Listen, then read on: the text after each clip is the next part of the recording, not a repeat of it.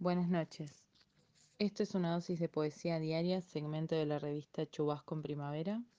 Mi nombre es Mari Vargas y hoy voy a leerles un poema de una querida amiga, Eli Amschlinger. No se rían de mi pronunciación. Osmosis inversa, que formó parte de nuestro cuadernillo lluvioso 2 de Chubasco en Primavera. Dos gemelas de idénticas miradas se cruzan en una avenida infestada de palomas, de vagabundos, se tocan las manos, se acarician los placeres. Una oprime contra sí el corazón estéril de la otra. Se alejan, dos gemelas de antagónicos sentires.